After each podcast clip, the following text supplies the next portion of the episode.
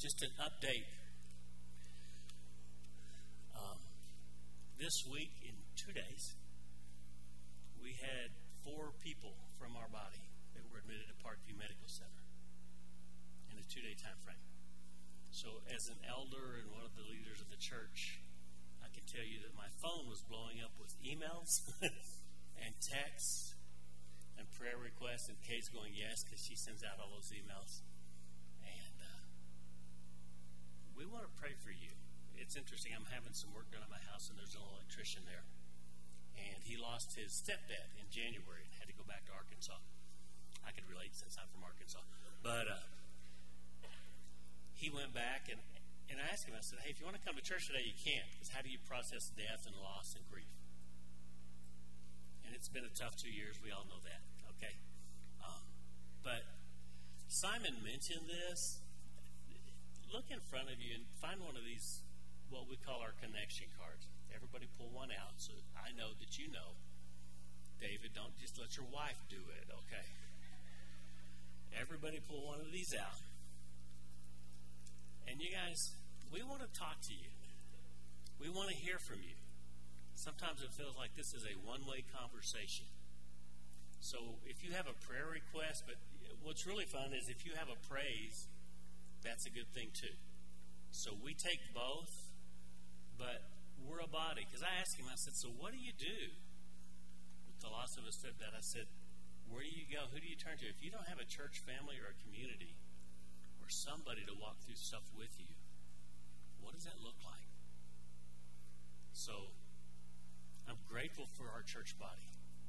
Sometimes I think, wow, Kay sends out a lot of emails. Because I save them. I really do. I, I cut and paste every one. And each week, it's amazing how long that list grows of people that are going through stuff. So let us be a part of your life. Let us, we invite you to be a part of our church family. Okay, so um, it's not just a comment. But today, we get to talk about the promises of God. So that's our message. Um, I get ask this before I start. Does anybody here use the word Pollyanna? Does anybody know what Pollyanna means, even? Well, I had to look it up because I've used it. I'm going, I said, I don't want to be Pollyanna or optimistic in my thinking. Our verse today, the one we're going to use, is we're in Hebrews, right? On the promises of God. It says, Keep your life free from the love of money and be content with what you have, for he has said, I will never leave you nor forsake you. So our theme has been the promises of God. And our promise that we're going to focus on today is that I'm never going to leave you and I'm never going to forsake you. And then he goes on to say, So we can confidently say, The Lord is my helper. I will not fear. What can man do to me? And I guess my big thing on this one that I don't want to do is I don't want to be the optimistic, just happy go lucky thinker. Because I really am that way. I mean, anybody that knows me knows that I'm pretty optimistic. And Pollyanna, I looked up the definition. It says it's a person characterized by impress, no, irrepressible, big word, optimism, and a tendency to find good in everything. I just put overly optimistic. If you know me, people ask me all the time, they go, How are you doing? And my standard response typically is to say, Better. You sick? And I go, No, I just get better every day. And that's just me. I tend to be an optimist. Until one day, one of my teachers looked at me and she says, I think you need to skip a day and double up. Anyway, but it, it keeps you humble, all right? But we're not just talking about positive thinking, we're going to talk about biblical thinking which is a different frame. So we're going to talk about biblical framework.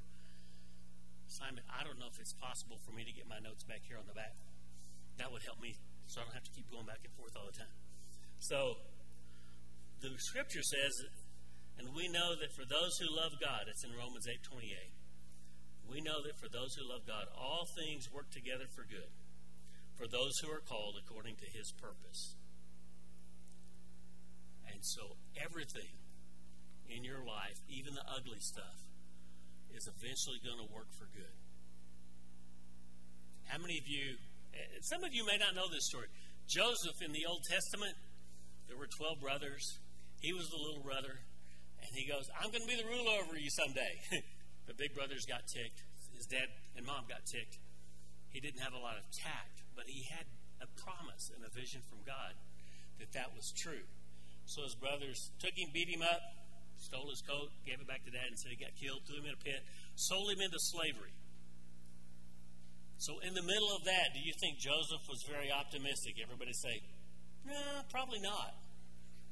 Probably not. But if you fast forward it, he becomes the second in the kingdom in Egypt. He's ruling over everything, and his brothers have to come to him and ask for food. And they're scared when they finally figure out that, oh, this is Joseph, the one that we just mistreated and sold into slavery, and he went through hell, you guys, during that time. He was falsely accused, he was thrown in prison, all kinds of things happened to him. But God redeemed all of that. And here's what Joseph had to say He says, You intended it for evil, but God meant it for good.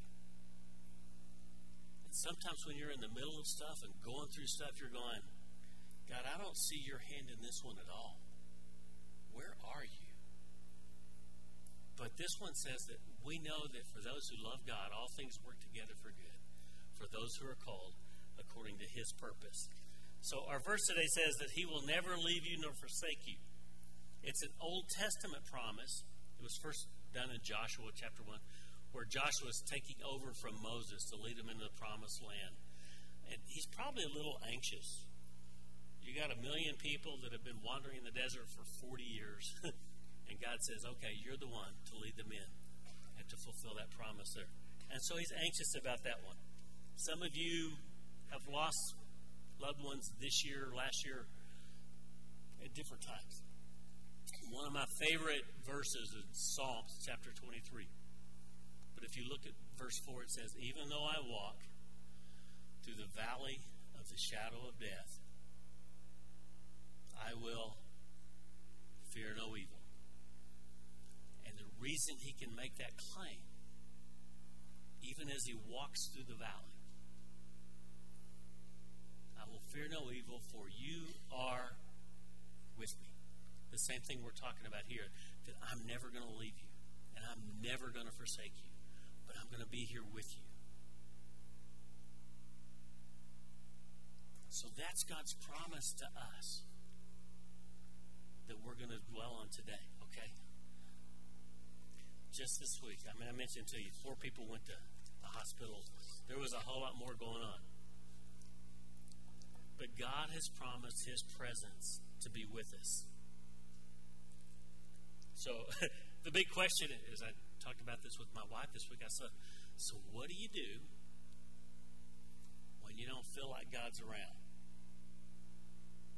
So, am I the only one, but does anybody else ever feel like, God, where are you? I'm a little forsaken. I'm alone right now, even with our five kids at home, okay? Um, but it's like, where is God in the middle of all of this? And that's a real feeling because He's promised His presence to us. If you look at verse 6, it says, So that we can confidently say, that the Lord is my helper. I won't fear. What can man do to me? Well, candidly, man can do a lot to me. How many of you guys have ever had somebody lie about you, or take advantage of you, or hurt you, or abandon you? So man can do a lot, but I think it's a rhetorical question that in the light of eternity, it's like Joseph looking back after I don't know how long it was, from when he was thrown in the pit and sold into slavery to when he's there serving his brothers, he says, You intended it for evil, but God meant it for good. And God redeemed that. Wasn't a good thing that happened to Joseph. You've had things that have happened to you that are not good.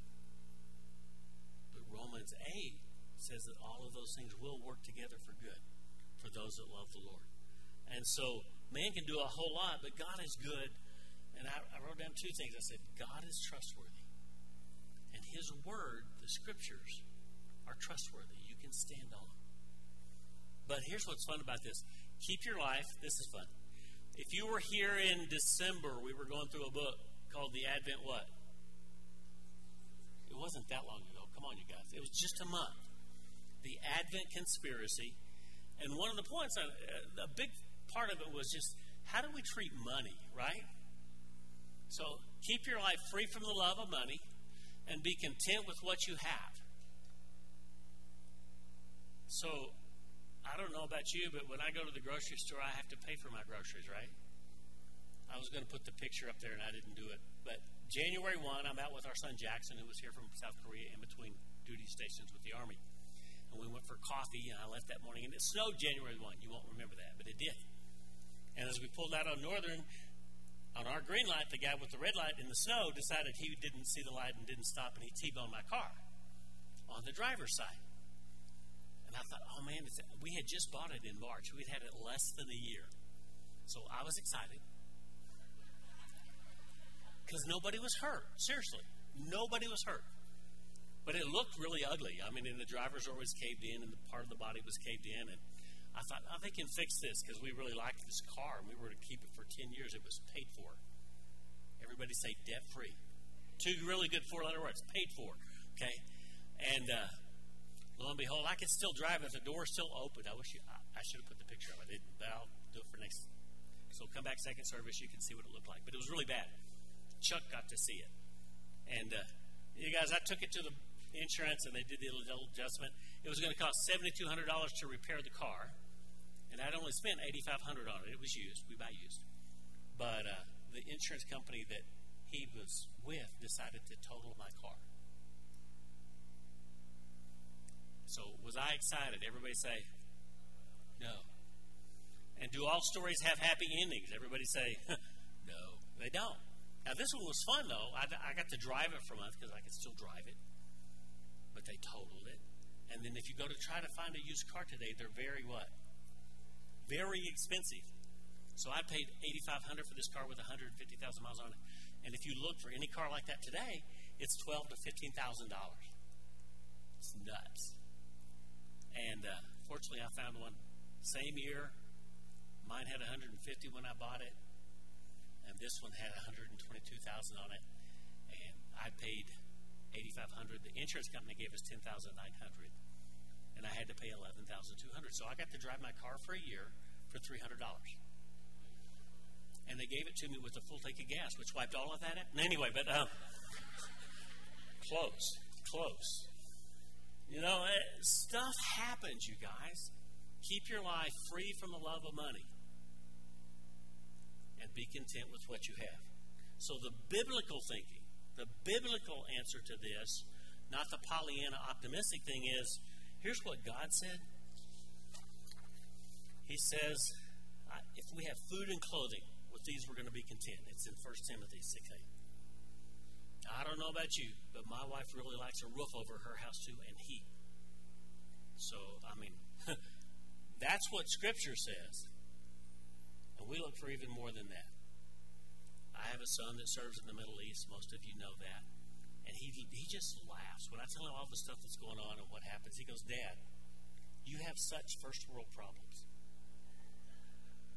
You know, somebody didn't get their box of chocolate bars or their box of cookie dough, we fix it.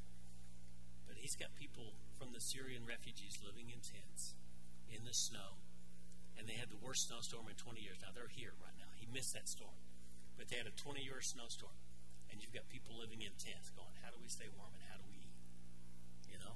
And so I can just tell you that if we have food and clothing, we're going to learn to be content. And it's easy to say all these things, but it's really, really, really hard. Okay? There's a verse about Christ that says, He was tempted in all ways, just as we were. So He's experienced everything that we've experienced, but He was without what? he was without sin. He didn't sin. And yet, when he's in the garden praying to his Heavenly Father, he says, Lord, he says, God, I don't want to go through this. if there's any other way, if there's any other way, could you do this take it away from me? He says, But not my will, your will be done. And then when he's actually on the cross during the crucifixion, I cannot imagine these words. And he goes, My God, my God, why have you forsaken me? He didn't just feel forsaken, he was. At that point, when he took our sin upon him and he paid the price for our forgiveness, that's why we're going to do the remembrance here and celebrate it at the end of the service. But when that happened, God turned his back because God's holy and he's righteous. And Christ took the penalty for our sin on the cross. And he was forsaken. So know that when you feel alone, when you feel forsaken, when you don't understand what's going on and you're going, why God? Or why me, God? God's there in the midst of it all. He gets it. Christ understands because he went through it to a depth and a degree that we will never be able to understand. So it's not unique to us that we do that. But then at the end of Matthew chapter 28, he gives you the Great Commission. He says, As you're going, make disciples, teaching them to obey everything I've commanded. And then the promise goes, And behold, or lo, if you're a King James person, okay? Lo, I am with you how long? Always. Always. To the end of time. Does it always feel like it? Everybody say, uh uh-uh. uh Or you can say, no. Okay. I grew up in Arkansas. Uh uh-uh, it's okay. Does it always feel like it? Absolutely not. Is it true?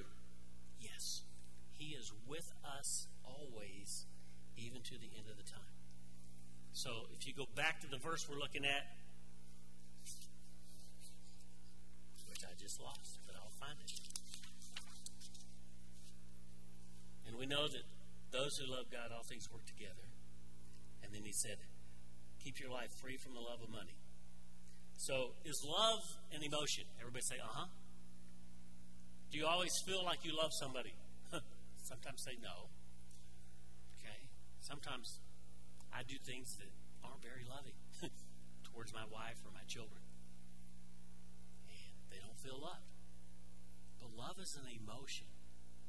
And when you don't feel that, what do you do with that? What do you do when you don't feel your emotions? or your emotions don't measure up with what biblical truth is. So you keep your life free from the love of money and to be content. Contentment is a feeling. Everybody with me? It's not an it's just how you feel. You feel contented.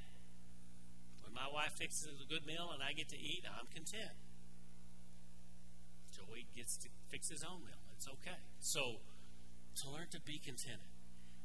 And he said, I will never leave you nor forsake you, and so we can confidently say, The Lord is my helper.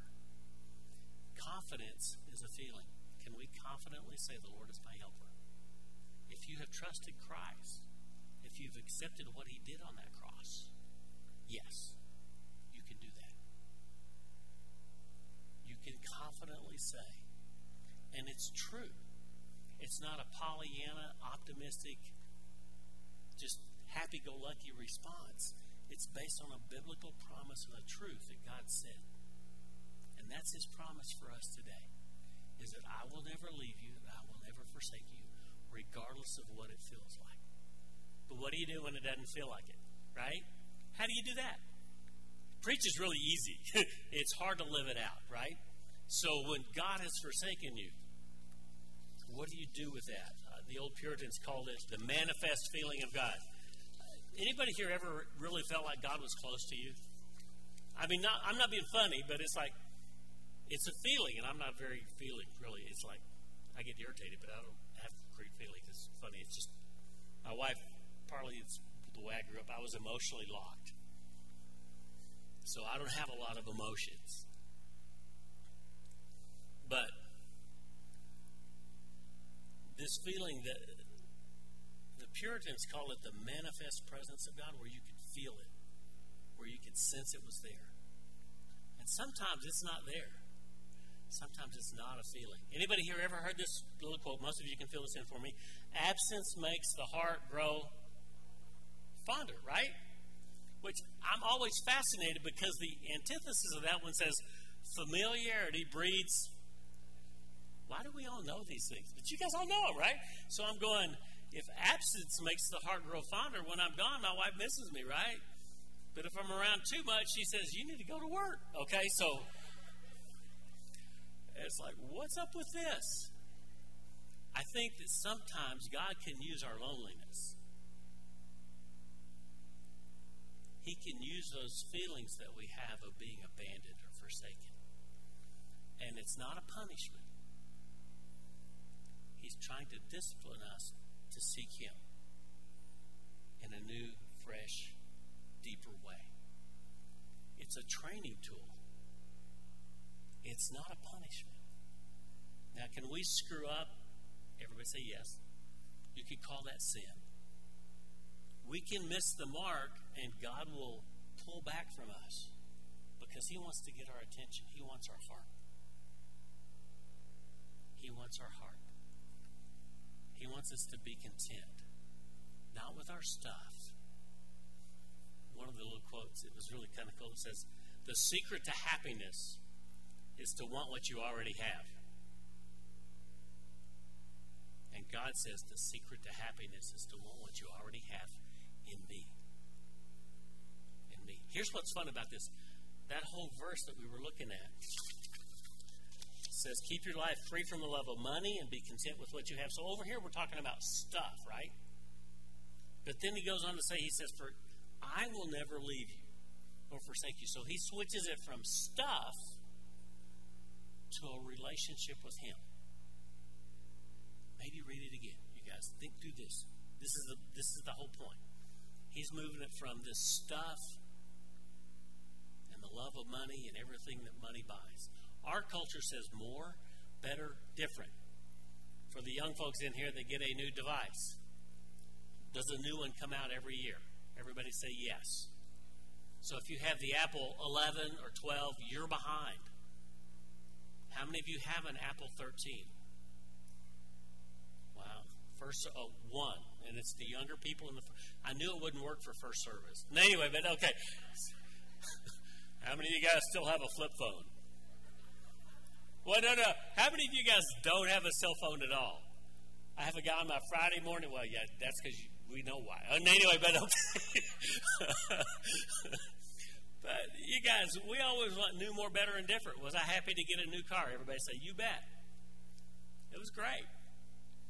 It's fun. So, you know what? Are we content with what we have? It's like, how many pairs of shoes do I need? A lot Have you been talking to Amy? No, anyway, okay, but you know, it's like, how many shirts do I have? Uh, since COVID, I used to wear button-down shirts to work all the time, and now I don't. I wear knit shirts and go out, and I have twelve button-down shirts with my school logo on it that hang in my closet, and I've worn them once in two years. I'm going, well, I can't give them away, right, to New Horizons because they talk about my business. So what do you do with this, right? And the reason I had 12 is because I could wear a week, send it to the dry cleaning, and I have another week, and I could do the rotation. If you're wondering, why in the world would you have 12? It was methodical because my wife doesn't do my laundry for shirts anymore. She goes, I don't iron, so it's okay. But I've learned to be content. I can farm that one out. So God pulls away from us, and sometimes we feel forsaken and abandoned and alone. that's why I encourage you to take that communication card and let us know how we can pray for you. This church meets and prays.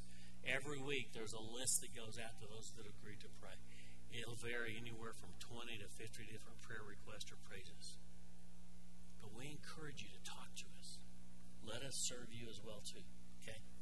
So the training, Joseph was trained. He went from this cocky young man with a great vision to a man over here who says, you know what? You meant it for evil, but God meant it for good. And God used him. And God's going to do that in your life stand on these promises. We can confidently say, you don't have to just think it. Sometimes you have to say it. The Lord is my helper. I won't fear. What can man do to me? Because in light of eternity. So, object lesson.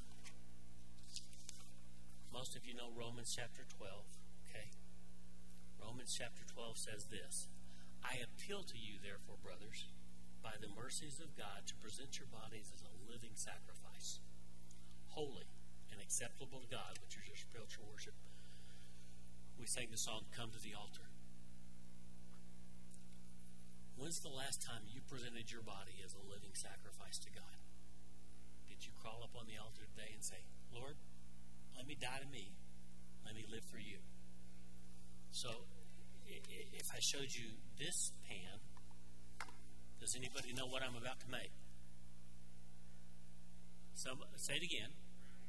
It's a bread loaf, right? I was really trying to find, I asked my wife, I said, do we have a cake pan mold? Because we have lots of little kids and we've made lots of cakes that are really cute and creative and you can make them look like all kinds of things. And she goes, not anymore. Okay, so um, this is my bread loaf. If I have a pie tin, I'm about to bake a what? I'm going to bake a pie. If we have muffins, we can have muffins, but at our house it's pumpkin muffins with brown sugar sprinkled on top. It's really good. So, you guys, what that verse says is don't be conformed to this world, but be transformed in verse 2 by the renewing of your mind. Transformed. So, you know, guess what I'm going to make with this one? Oh, come on, you can do this. This is a popsicle thing, right? I've never seen one that's kind of cool. It's got the little straws here at the end. So when it melts, you can suck it out. It's kind of fun. But this is the popsicle sticks. Are you allowing your mind to be transformed to think biblically? That's my question. Are you allowing your mind? Are you learning to keep your life free from the love of money and to be content? Because his promise is not the stuff, but his presence. His presence, even when it doesn't feel like it. Because that's the number one objection to this rule. Is I don't feel God. I've prayed, you guys, I prayed when our daughter was going through her chemo for six months. I, I quit praying because I didn't know how to pray. Am I proud of that? No. But it's like, Lord, I don't know whether to pray that you take her out of this suffering as she goes through this chemo or that you would heal her. I don't know what your will is. We all go through stuff. Fortunately, Jillian's now 15, all four and a half feet of her. You've seen her. Great bundle of joy. But it's hard, you guys. The biblical thing says we need to do that. And then our second verse that we're going to talk about in our promise is John 16 33. John 16 33. If you're in your bulletin, you'll see it there. It said, I've said these things to you that in me you may have peace. In the world you will have tribulation, but take heart. I have overcome the world. So I've said these things to you that in me you may have peace.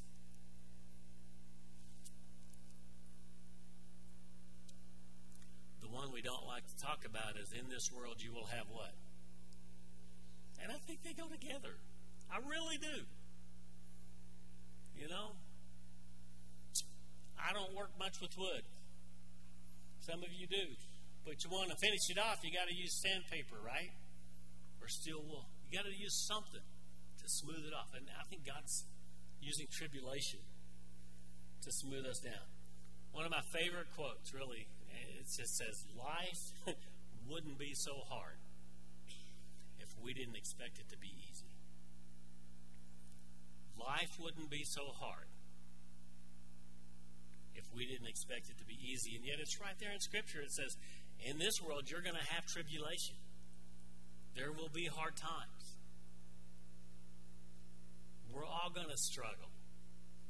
It's okay. God didn't abandon you. He doesn't ever look down from heaven and go, Oh, myself, what was I thinking?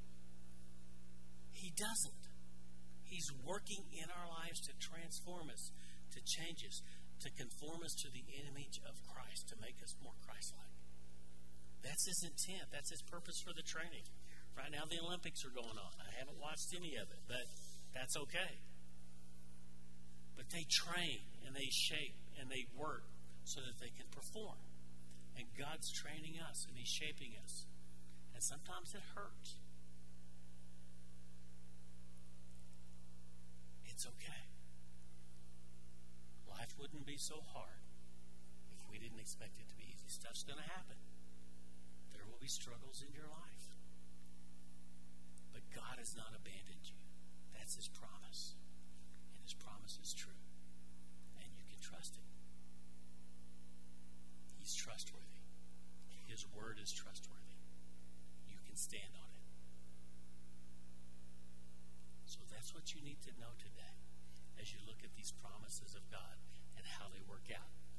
Say it would be easy? No. I love this. This is if you want to flip there, if you've got your Bible, this is fascinating. This is Paul's little testimony or blip, right? It's in Second Corinthians chapter 6. One of the greatest apostles wrote a whole bunch of the New Testament and all those books. And here's what he said He says, But as servants of God, we commend ourselves in every way. So he's willing to say good things about himself. Most of us try to be too humble, falsely so. And we commend ourselves by great endurance in afflictions, hardships, calamities. I was beaten five times. I've been in prison. I've been in riots where I was the subject of the riot, okay? In labors, in sleepless nights, in hunger, by purity, knowledge, patience, kindness, the Holy Spirit, and genuine love. By truthful speech and the power of God. With the weapons of righteousness for the right hand and for the left. So he's in a battle. Through honor and dishonor, through slander and praise. We are treated as impostors and yet are true. We're as unknown and yet well known. We're treated as dying, and behold, we live. As punished and not yet killed. As sorrowful. As sorrowful feeling. Everybody say, uh huh. Things are going wrong. And I feel sorry. Sometimes I feel sorry for myself, right? And yet we're rejoicing. As poor, yet making many rich, as having nothing, but I possess everything. I mean, how many of you would go, sign me up? I want to do that, right? No. We wouldn't do that. Stuff happens. Life is hard. But God is faithful. And his promise to us is that he will never leave us nor forsake us. And then if you go back to John 16 33, he says, I've said these things to you that you may have peace. So we can have peace in the middle of all the stuff going around us. And in the world, you will have tribulation. He puts those two together. I, I find that so fascinating. But take heart. I've overcome the world. So he overcame. He is resurrected today. He is sitting at the right hand of God the Father, interceding for you and me. Somebody's already praying for you. And no, he doesn't need the connection card, but we do. Okay? So give us a chance to help you out and pray with you, pray for you. And we're going to close with these last two verses. It's in Isaiah 26, verse 3. It says, You will keep him in perfect peace, that peace he just talked about, whose mind is stayed on you because he trusts in you. God is trustworthy. So, anybody know what this little bottle is? Everybody say super glue. Okay, this is super glue. How many of you have ever gotten super glue on your fingers? How many of you did it on purpose just to see if it worked, right? Okay, so this is our super glue. I had to use some this week. And man, if you get it stuck, it stays stuck. or you can get a pair of a razor. They don't have straight edge razors. But if you did, you can get this and you can cut it apart, right? But this is super glue. You will keep him in perfect peace whose mind is stayed on you. the image that God gave me, he says, we need to be super glued to Christ. You know, we have to transform our mind. We have to renew our minds through Scripture, through truth, through biblical thinking, and responding biblically to what God has said, to the promises that are there. We have to do that in faith.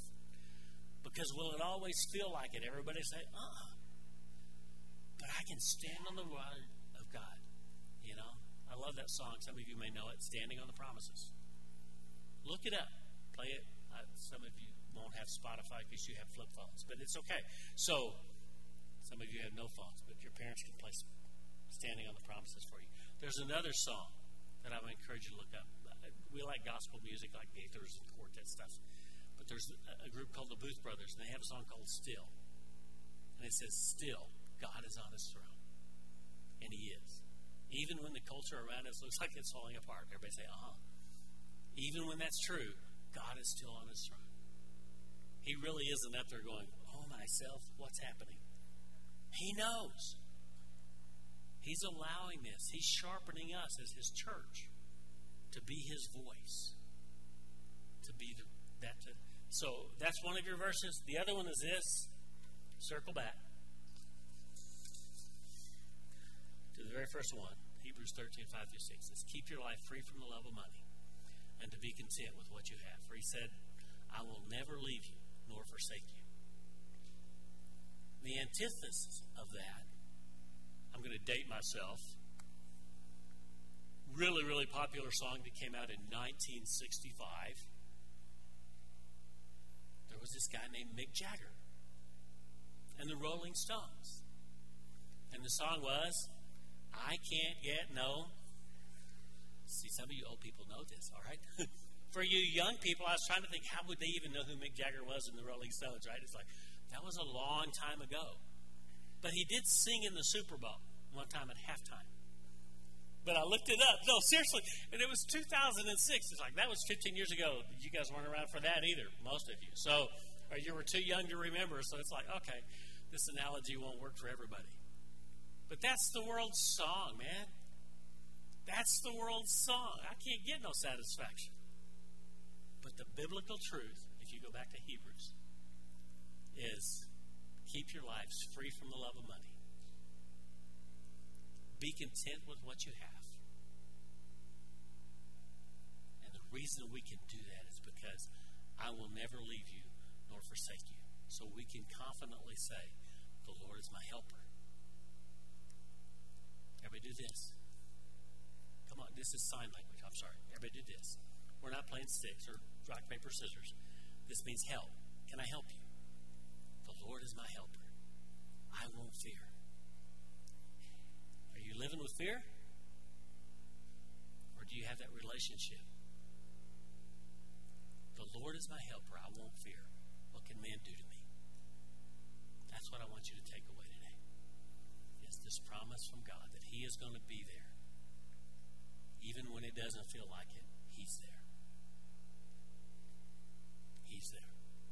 Which is why we do what we do with communion. Friend of mine just asked me, he goes, Why do we do communion? What, is it, what does that mean? Fair question.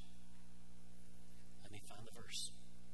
It's in 1 Corinthians chapter 12. And I gotta find it.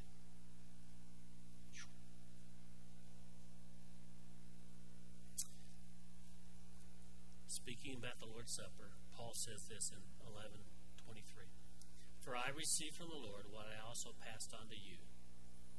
The Lord Jesus, on the night he was betrayed, he took bread. So, peel the little top part off. Take out the little. You guys, this is a serious moment, but I have to say this.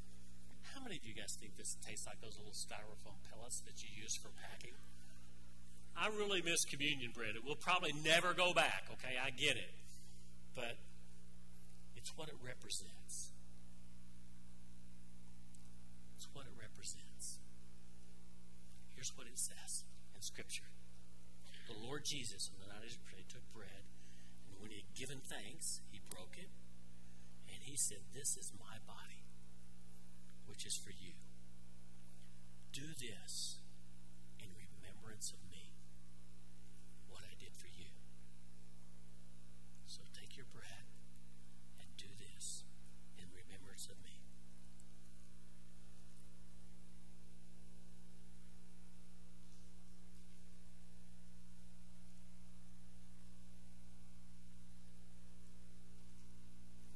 verse 25 it says, And in the same way, after supper, he took the common cup that they shared.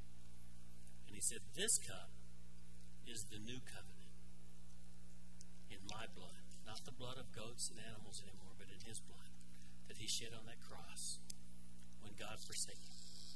Forsook him. He says, Whenever you drink it, do this in remembrance of me. For whenever you eat this bread and drink this cup, you proclaim the Lord's death. And the key phrase is until he comes. He's coming back. So, what can man do to me in the light of eternity? Nothing. Nothing. And that's what we remember as we take this cup.